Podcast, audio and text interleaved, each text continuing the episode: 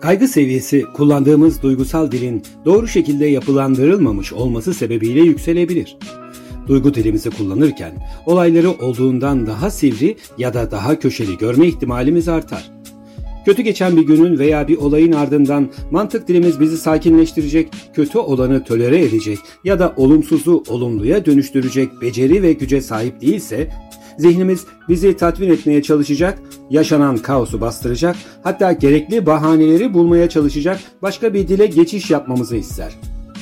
İşte duygu dili burada görevi devralır.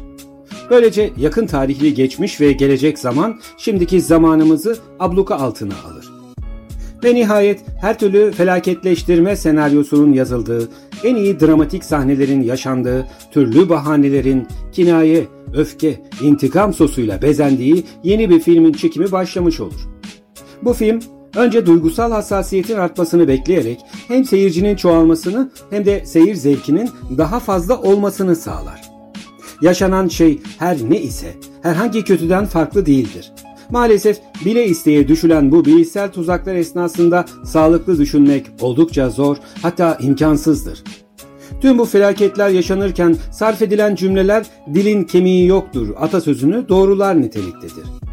Duygu dili bireyin en özel olduğunu, hassasiyetlerinin en yüksek olduğunu, her daim haklı olduğunu ve yine yapılan edilen şeyin en doğrusunun kendisinin yapıyor ediyor olduğunu savunur. Eyvah bugün işten kovuldum. Bu tam bir felaket. Ya da tüm derslerim zayıf ve bunun felaket sonuçları olacağını biliyorum gibi felaket içerikli durumlar zamanla masum cümleler halinden sıyrılarak oldukça keskin kararların alındığı, öfke krizlerinin yaşandığı, ben gösteririm onlara şeklinde kurulan cümlelerin çoğunlukta olduğu kendi içine sıkışmış sabit benlik duvarları yaratabilir. Oysa bu tarz bilişsel çarpıtmaların varlığını bilsek kurulan felaket cümleleri şu şekilde olabilir. Bugün işten kovulmuş olabilirim. Ama bir an önce yeni bir iş bulmam gerekiyor. O halde hemen yeni iş ilanlarına baksam iyi olacak. Ya da tüm derslerimin zayıf olması da daha fazla çalışarak bunları düzeltmek de benim elimde diyerek başka bir bakış açısı edinebiliriz.